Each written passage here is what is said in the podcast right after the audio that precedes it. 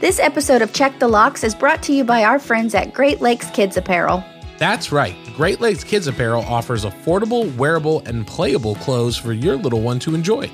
Plus, Great Lakes Kids Apparel is a mom owned business, so you know your kids will love these clothes. And Great Lakes Kids Apparel offers fast, free shipping on orders over $50, not to mention amazing customer service. So head over to greatlakeskidsapparel.com or click the link in the show description and use promo code LOCKS to get 20% off your first order today. This episode of Check the Locks is brought to you by our friends at Audible. Audible is your one stop shop for audio entertainment where you can always find the best of what you love or discover something new. That's right. Audible offers an incredible selection of audiobooks across every genre, from mysteries, thrillers, biographies, and of course, true crime. And as an Audible member, you can choose one title a month from their catalog to keep forever, including the latest bestsellers and new releases. Audible members also get access to thousands of podcasts from popular favorites, exclusive new series, and this very podcast you're listening to now. Plus, the Audible app makes it easy to listen anytime, anywhere. While traveling, working out, walking the dog, doing chores, Audible makes listening anywhere easy. And best of all, Check the Locks listeners can try Audible for free for 30 days. So head over to audibletrial.com slash check the locks or click the link in the show notes to start enjoying Audible today. Warning Check the Locks podcast is a true crime podcast and may contain graphic descriptions of violence, murder, sexual assault, and more. Check the Locks podcast is not appropriate for all listeners. Listener discretion is strongly advised.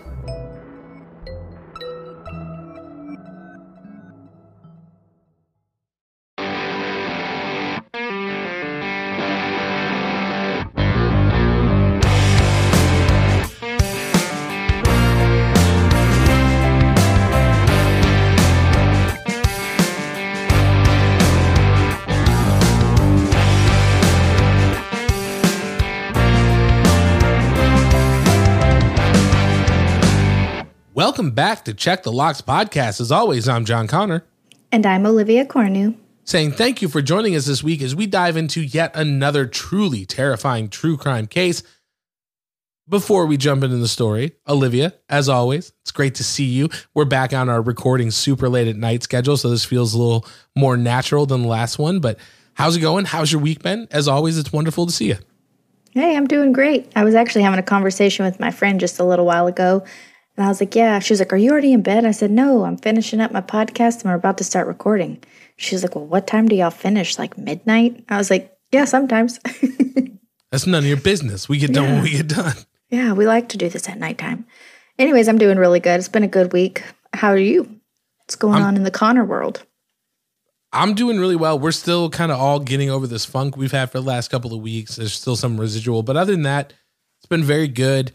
Uh, just staying busy, you know, little kids and soccer and stuff like that. So, you know, lots of family time and fun stuff. It's it's been a really good week, and I'm really excited to get into this week's case.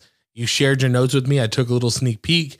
It sounds like it's going to be a really good one, so I'm super excited to jump into it. What do you say? Should we just get into it because again, looks like it's going to be a little bit of a heavy hitter. Yeah, but before we jump right in, I will say I had people stop me at work and be like, this week's podcast was gruesome. So you definitely got them on the shock factor there. Well, and the funny thing is, is like I didn't pick it to be super shocking, but the feedback in the Facebook group has just been insane. Where people like, "This is crazy." So, I mean, I'm glad that people liked the episode and it it hit a nerve, but but it was definitely darker than I think a lot of the stuff that we've done, and apparently by all the reactions, it really hit home. So, I'm excited to see what we got for this week. Maybe we can keep that ball going, and people will be feeling shocked after this week's episode too.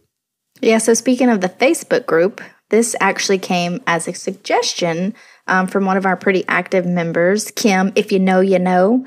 So this week we're going to talk about Daniel LaPlante. Have you ever heard of him? the name sounds really familiar. And when you sent your notes over, there was something in my head where I was like, I think I know this. And as I was going through the notes, there's a lot of elements that sound familiar, but I got to say, I'm not 100% sure. So I'm interested to dive into it and see if it kind of jogs any memories or anything like that in the brain. All right, well, what do you say we just jump right in?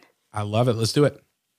This story starts on a chilly morning, December 1987, in Townsend, Massachusetts. A young married couple, Priscilla and Andrew Gustafson, started their morning like that of any other with two young children. Andrew Gustafson was off to work. Priscilla, who was 33 and pregnant with her third child, took her seven year old daughter Abigail to school with her five year old son William in tow. While the family was out, 17 year old Daniel LaPlante was sifting through the family's belongings for the second time. What the Gustafsons did not know was that Daniel had helped himself to their home once before in November. To his surprise, Priscilla and little William arrived back home unexpectedly. Daniel, unsure what his next move should be, confronted Priscilla with a 22 caliber gun he had stolen from another neighbor. Daniel led her and William to the bedroom. He put William in the closet while he tied Priscilla to the bed with homemade restraints and gagged her with one of his socks. He sexually assaulted pregnant Priscilla before he shot her twice in the head. Once done with Priscilla, he took William to the bathroom where he drowned the five year old in the bathtub.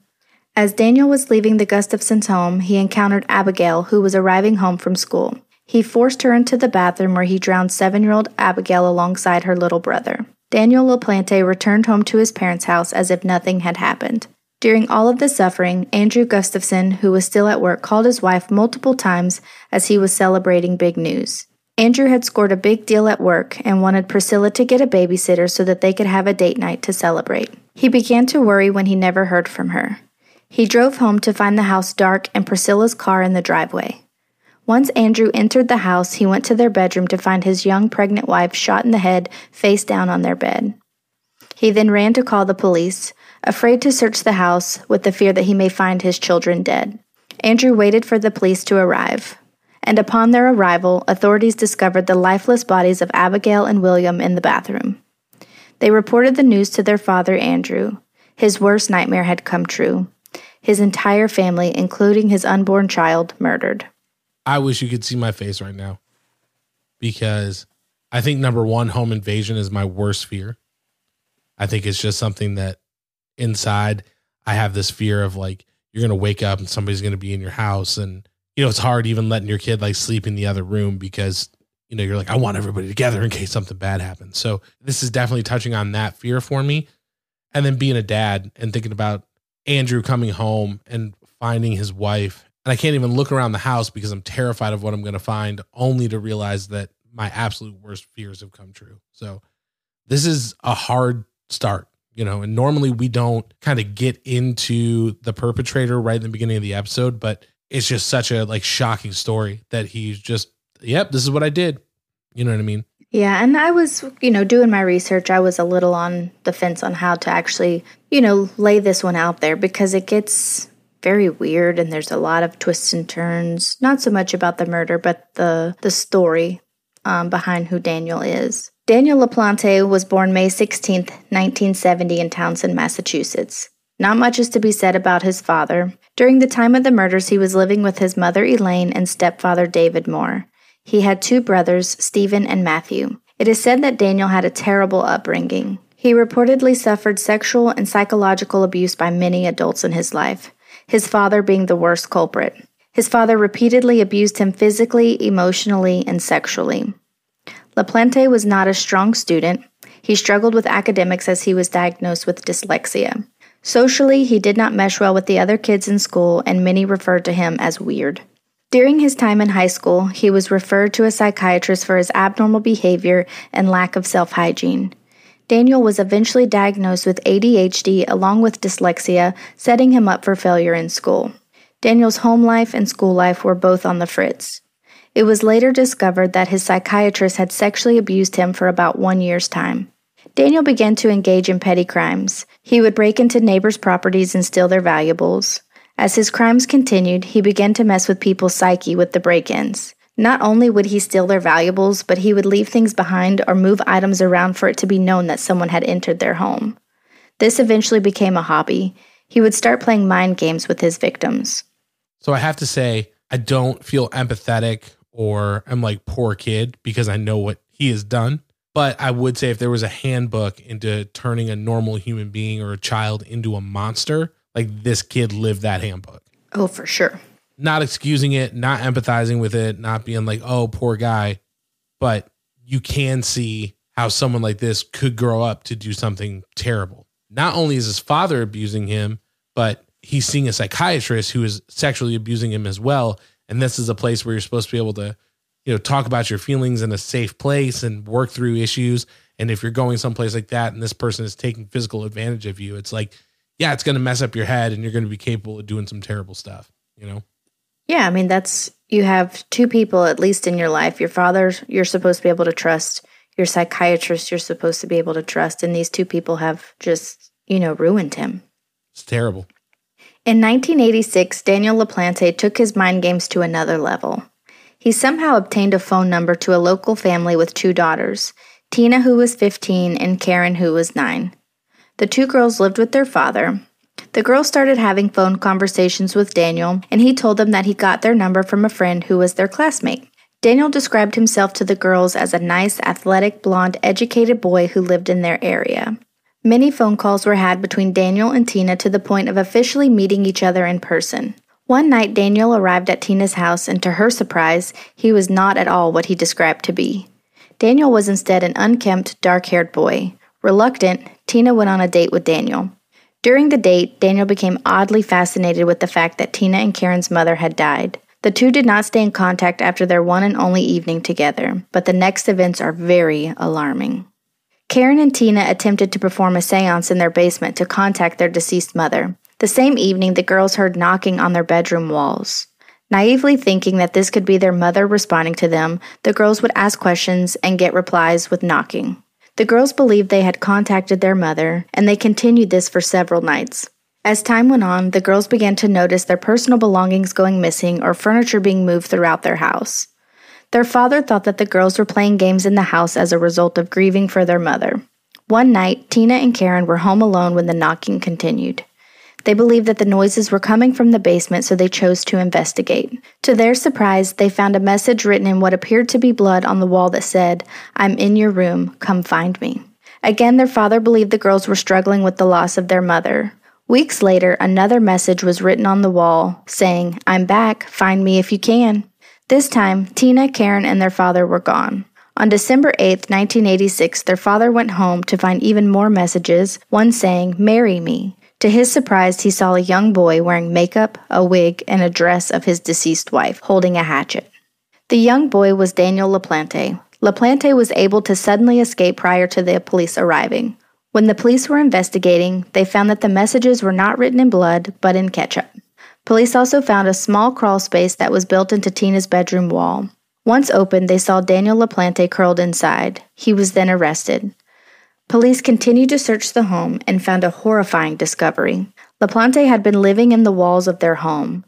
There were several peepholes found throughout the house so that Daniel could watch from almost any room. Daniel LaPlante was placed in a juvenile facility until October 1987. Shortly after was when he committed the heinous Gustafson murders. So this is like something out of a horror film. Kind of, yeah.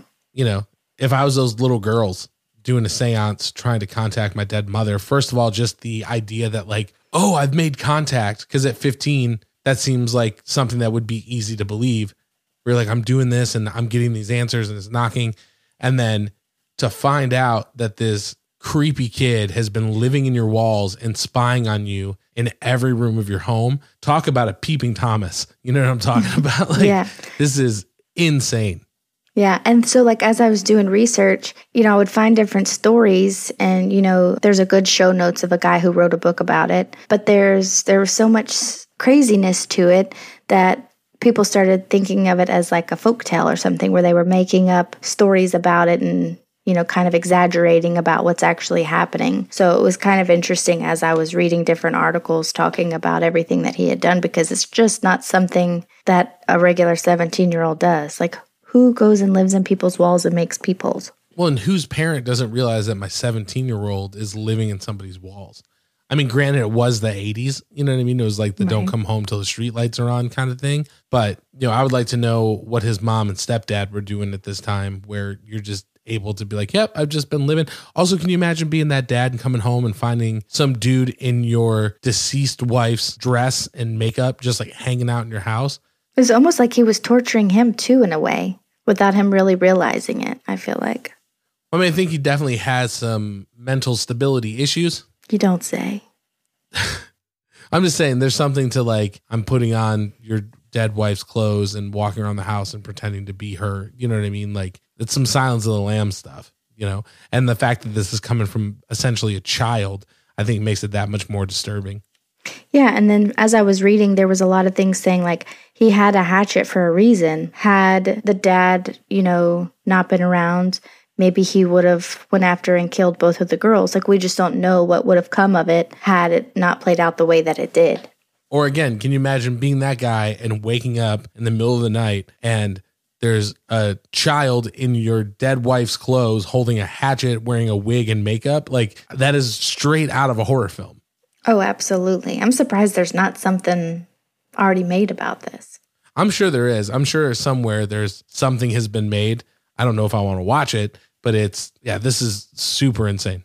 So let's get back to the evidence of the murders. So police and canines searched the woods behind the Gustafsons' house only to find a wet shirt and gloves. The canine quickly sniffed the items and led police to the doorsteps of the neighbor Daniel LaPlante. The following day, LaPlante was interrogated by the police. With little evidence pointing straight to Daniel, police were unable to arrest him after the interrogation. Daniel fled and the manhunt began. LaPlante was found hiding in a dumpster. Daniel was arrested for the murder of Priscilla, Abigail, and William on December 3, 1987. Daniel LaPlante went on trial the following October in 1988. He was found guilty of murder and sentenced to three consecutive life sentences. Something that I find odd about this case is he should technically be sentenced to four life sentences because Priscilla was pregnant at the time of her death. I 100% agree with you. I think that this adds an extra level of evil to this case. You know, regardless of what your thoughts are, things like that. Like this woman was looking forward to having a child, bringing into the world. Her and her husband were excited. You know, she probably had the nursery all set, baby name picked, clothes, things like that. And then to have someone just come in and steal your life and the lives of not only your living children, but this child that you're excited to bring into the world is just heartbreaking, you know? I again, I I understand how this person became a monster, how LaPlante could become such a damaging force into the world, but it's just so hard to process what he actually did. You know, it's just it's hard to think about. Yeah, and I just I feel for Andrew, the father, who not only lost his wife, but lost his two young children that will never grow up and then never meet his unborn child. You know, it's just it's just devastating. I mean, I've talked about it on the podcast before, but when my daughter was born and I held her for that first time, I was immediately like, I love you more than anything in the world. And that is not a feeling that goes away as your kids get older. It's not like, oh, I loved you when you came out, but like now I love you a little bit less every day. It's like, if anything, it just grows exponentially, you know? And it feels like for him, everything that he loved, everything that was important to him, everything that he got up every day and went to work for, sweat for, all of that was all taken away in the blink of an eye. You know, and as a dad, I cannot imagine it would be life shattering. It would be, you know, it would be hard for me to get up. It would be hard for me to want to continue being on this planet by myself. You know, like I could see that causing someone to go into some very dark places. Yeah, I can't even imagine. Now, after the fact, Daniel LaPlante had shown little remorse for the murders of the Gustafsons. From the time of his sentencing to 2014, Daniel attempted to sue the court for violating his rights. He reported that the prison system violated his rights of religion as he was a practicing Satanist. In 2017, LaPlante made a statement I do not have the words to fully express my profound sorrow, but I am truly sorry for the harm I have caused. From the very essence of who I am, from the depth of my soul, I am sorry. Most believe that these are manipulative words of a Satanist monster trying to bribe for his freedom. The courts denied all appeals, and Daniel LaPlante will spend the remainder of his life in prison without the possibility of parole. As for Andrew Gustafson, he remarried a widow named Carol. Carol and Andrew both attended the same church and knew each other prior to becoming widows. Carol's first husband died of a brain tumor in 1984 after 15 years of marriage. Andrew has said that life with Carol has made grieving easier. Both Andrew and Carol have an understanding for the loss of their spouses and make a point to wear their wedding rings from their first marriages. The rings from the first on the right hand, their rings from their new marriage on the left. They lived in the same neighborhood in a house just a few doors down from the church in which the two met, where the funerals were held of the late Gustafson family and where Andrew and Carol married. Sadly, Andrew died in 2014 prior to knowing that Daniel LaPlante would never be released from prison. That poor man. I know. I mean, I am very glad that he was able to find another partner.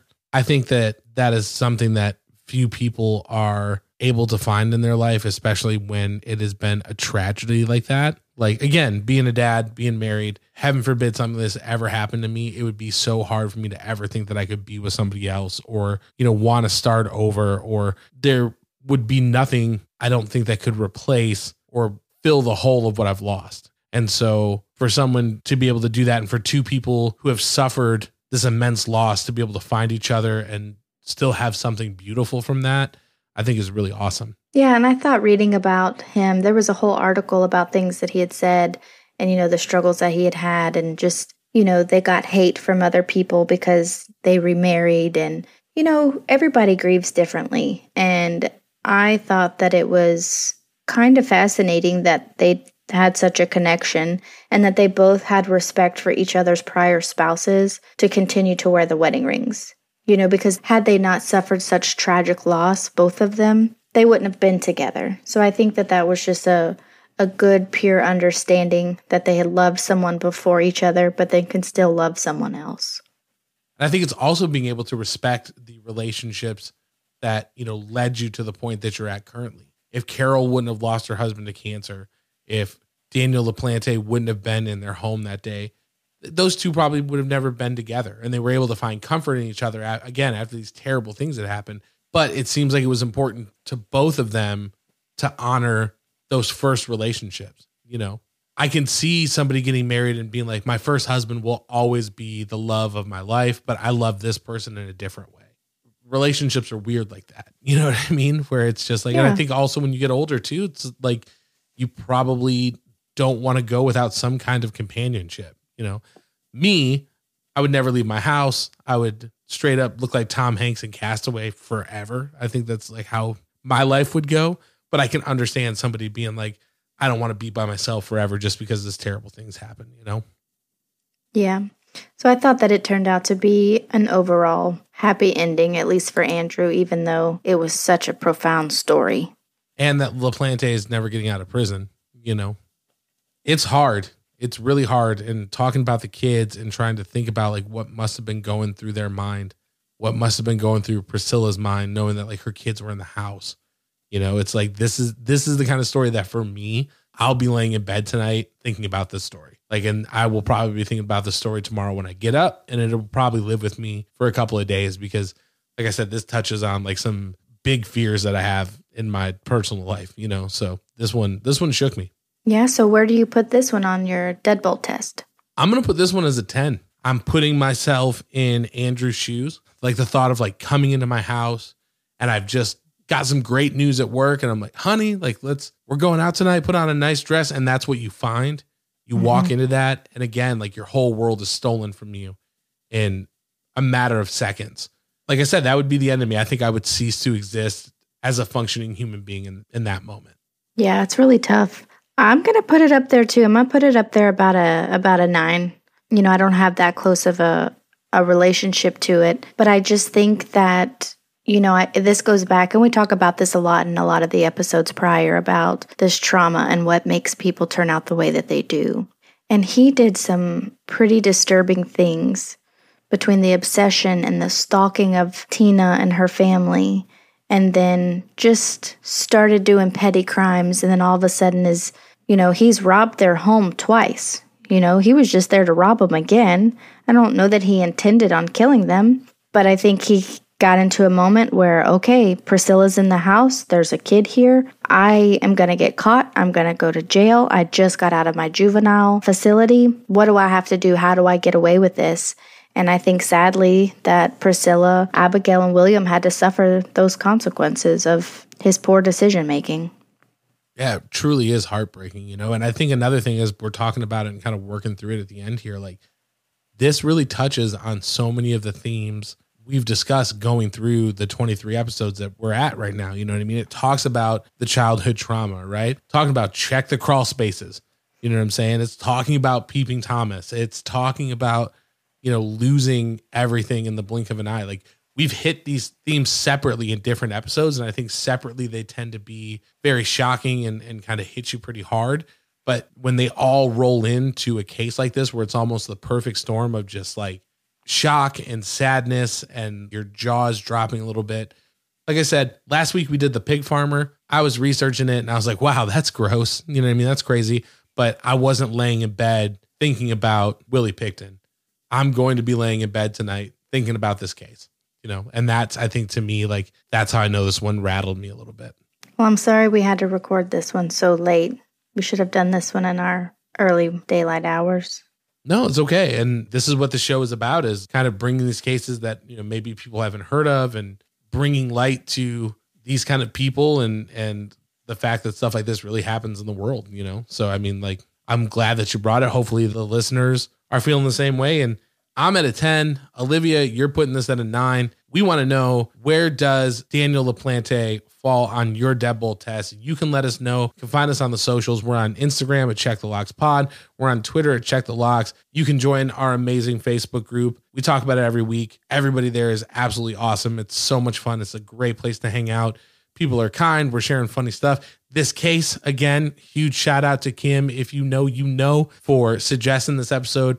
We've got some really cool things coming with episode suggestions that we're going to be sharing with you guys over the next couple of weeks. So a lot of big moves happening in the the check the locks camp here, but just make sure you're checking out that Facebook group. Come hang out with us every day. Olivia, I think I need to hear a five star review. I think I need something to like pick me up. Need to feel a little bit better at the end of this episode. What do you got for us? I think I got a good five star review this week. This week's five star review comes from FDes7, and FDes said, I was introduced to Olivia by watching MAFS. I really enjoyed watching her on the show and felt she got robbed. Because I liked watching her on the show, I started following her on Instagram. When I saw that she was starting a true crime podcast, I liked her even more. True crime is the only genre of podcast I listen to. The dynamic between Olivia and John is great to listen to. My only complaint is that I have to wait a week for a new show.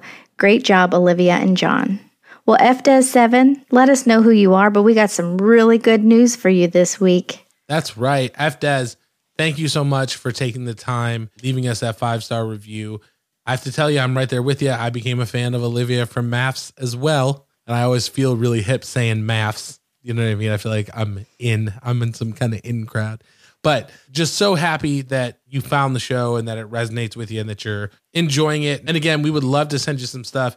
Reach out to us. Again, Instagram, check the locks pod. You can find us on Twitter, check the locks. Reach out to us in the Facebook group. If you're not a social person, not a problem at all. Head over to checkthelockspod.com, click that email button, let us know where to send it. We'd be happy to do so.